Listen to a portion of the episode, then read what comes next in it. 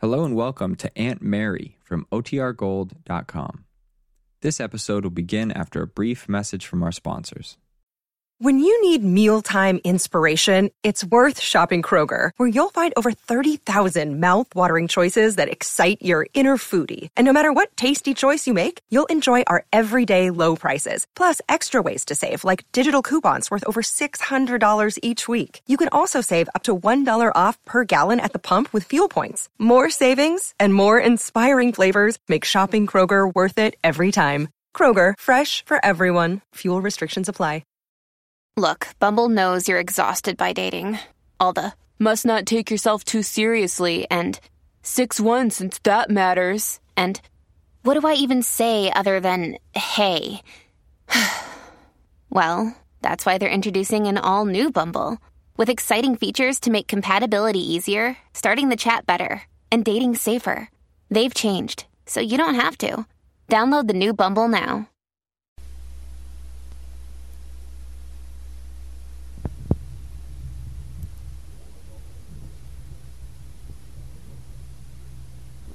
Orb over and see him after dinner. Jessie weakened. She agreed. Now Brett has just admitted Ben's wife to his living room. Without a word, he takes her into his arms. There is a long silence. He feels Jessie trembling. Brett tenderly lifts her chin, looks into her face. Jessie, darling. Oh, Brett. But, darling, you have tears in your eyes. I, I know it's silly of me. You mustn't cry, my dear. Nothing's worth your tears. Besides, you make me feel such a terrible heel. I'm sorry, Britt. Here, sit down in the easy chair. I'll, I'll fix us both a drink. All right. Oh, I've been feeling so rotten since I left here this afternoon. So have I. I was in a beastly mood after you left. Lily went very shortly, and I hardly said goodbye. I'm sorry I behaved the way I did. Well, I shouldn't have jumped you. Thing is, we're both on edge. I know we are. Well, here you are, darling. Thanks. Now, suppose we drink a toast. To us. To our life together. And to no more misunderstanding. Hmm. Oh, I, I hate to quarrel with you, Brett. It makes me terribly unhappy. I hate it, too. Oh, Brett, let's not quarrel like that again. I, I certainly don't want it, Jessie. Yet it's so difficult not to be on edge when everything's all mixed up and having to sneak around corners, lie, make pretenses. All that makes it so much worse. Well, that's why we must be doubly careful, Jessie. But I have this horrible feeling that my hands are tied. I'm Ben's wife. I have no real claim on you. You have as much claim as any woman has on any man, Jessie. I wonder. The only valid claim any two people have on each other is the measure of their affection. All the other claims, the external legal ones, don't mean a thing. Perhaps they don't. But they give a person the illusion of security, at least. But actually, it's just an illusion. Well, look at Ben. He's your husband. Yet your loyalty isn't for him, it's for me. Because you love me. Yes. And I do love you, Brett. I know you do. That's why I believe we'll come out all right. Eventually. Just the same, I wish we didn't have to go through all this in the meanwhile. I, I'm not sure I can stand much more of it. That's why I cracked up this afternoon. I came over here expecting to get a little sympathy and understanding from you. And then when I saw you sitting out there under the trees with Lily, looking so fresh and unconcerned, well, it just made me furious. Of course. I didn't blame you after I got over being angry. If you hadn't telephoned, I don't know what I would have done. I'd made up my mind not to come over again. That was a rash promise to make yourself, Miss Sweet. I suppose it was. However, I had every intention of keeping it. You know, Brett, I have a lot of self-discipline when it's a question of pride. well, let's not think about what might have happened. You're here now and everything's all right again. Isn't it? I hope so. And you're not going to be foolish and worry about Lily anymore, are you? We've got to believe in each other, Jessie. You see, if we don't, we'll both go under. We're not playing for toothpicks. The stakes are high. But so is the risk. I know. And that's what frightens me. Well, there's no reason to be. Unless we lose our heads. You'll have to help me there.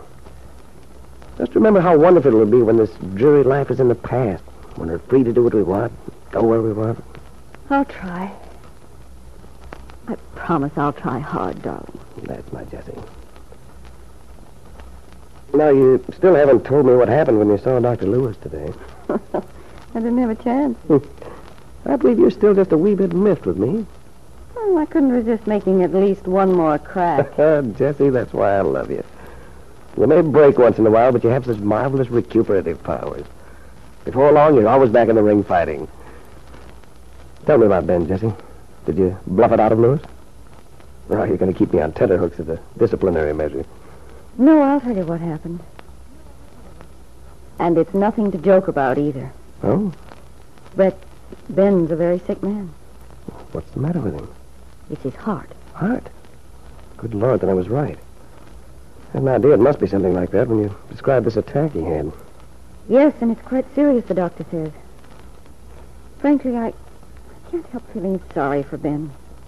Poor man. He hates to admit he's of mortal flesh and blood. Mhm. You know, I, I believe one of the reasons Ben wanted to keep it to himself was that if I didn't know about it, he could sort of kid himself into believing it wasn't so. Do you know what I mean? Yes, I think it do. Yeah, knowing would give the whole thing more reality.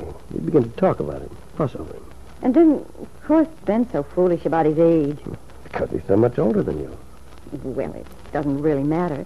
I mean, it never used to when I was still in love with him.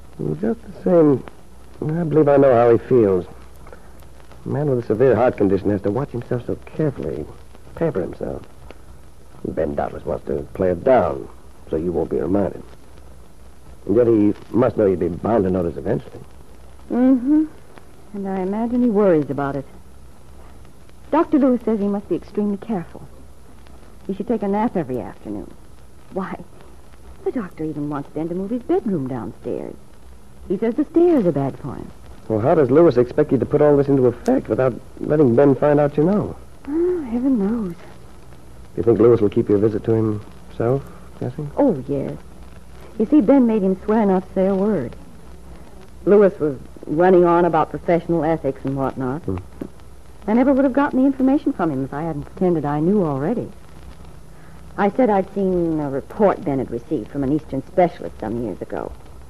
I told him he simply had to tell me how much Ben's condition had advanced. Then he loosened up. Ah, good for you, Jessie.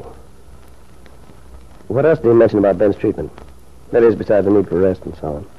Well, he told me about this medicine he prescribed. Medicine? Oh, yes, that stuff you told me about, that tonic. But I was right. I was sure it wasn't a tonic. Oh? It seems to be some kind of stimulant Ben's supposed to take when he has an attack. Well, that's right. You said it came in a small bottle with a dropper attached. A heart stimulant, huh? The doctor says it might make all the difference in an emergency. Poor Ben. Honestly, I can't help feeling sorry for him. Oh, well, my dear, we all have to go sometime. Oh, I wish you wouldn't be so callous. Rip, I was wondering, I, I've been thinking it wouldn't hurt to let things ride. What do you mean, Jessie? Well, since it's bound to happen anyway with Ben's sort of illness, couldn't we just let matters take their course? Well, we could, yes.